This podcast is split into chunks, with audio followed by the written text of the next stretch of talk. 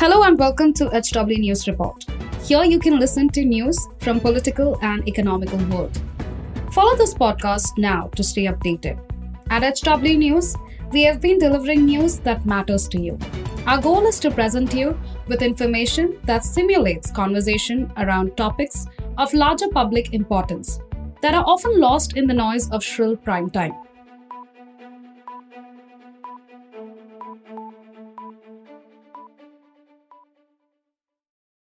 Senior Congress leader Rahul Gandhi has been disqualified as a member of parliament a day after he was convicted in the defamation case filed on a complaint by BJP MLA Purnesh Modi for his alleged remark hinted at the Prime Minister, where he said, How come all thieves have Modi as the name common surname?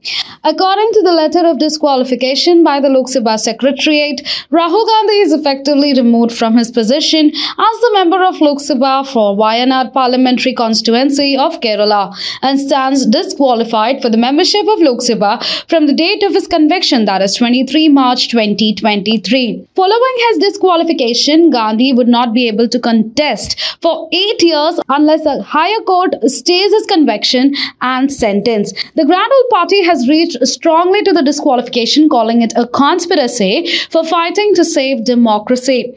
Lok Sabha membership of Rahul Gandhi have been terminated. He is continuously fighting for you and this country from the streets of, to the parliament, trying everything possible to save democracy. Despite every conspiracy, conspiracy, he will continue this fight at all costs and will take just action in this matter, the Congress tweeted. The fight continues, they said. Opposition parties too reacted to the disqualification of Rahul Gandhi. Trinamool Congress MP Derek O'Brien criticized the action against Rahul Gandhi in a video statement on Twitter.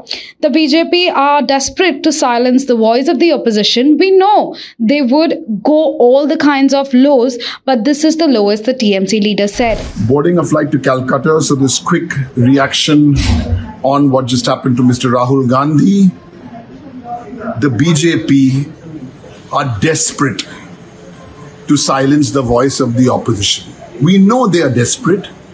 We know they want to silence the voice. We know they would go to all kinds of lows, but this is the low of the low, the lowest since 1950. Terrible. The lowest in parliamentary democracy, in the history of parliamentary democracy. BJP, how low can you go? Mr. Modi and Mr. Shah.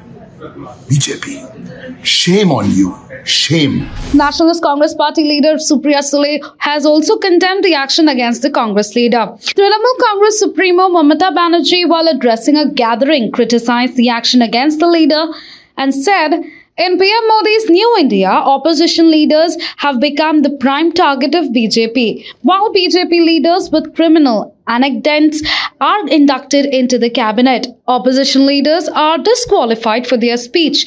Today, we have witnessed a new law for our constitutional democracy, she said. TMC leader Mahua Moitra too took to Twitter and said the ATC strongly condemns the developments that have unfolded. Rahul Gandhi's disqualification is the last nail in the coffin for constitutional freedoms in India. Shiv Sena UBT leader Uddhav Thackeray too condemned the action and said, calling a thief a thief has become a crime in our country. Thieves and looters are still free and Rahul Gandhi has been punished.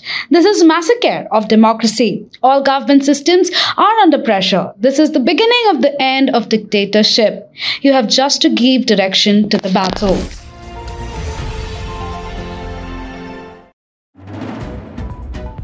If you like this episode, please rate us with 5 stars right now. HW News podcasts are available on BingePods and all other audio platforms. Also, don't miss to check out South Connect from the House of HW News podcast. And we're sure you'll love it too.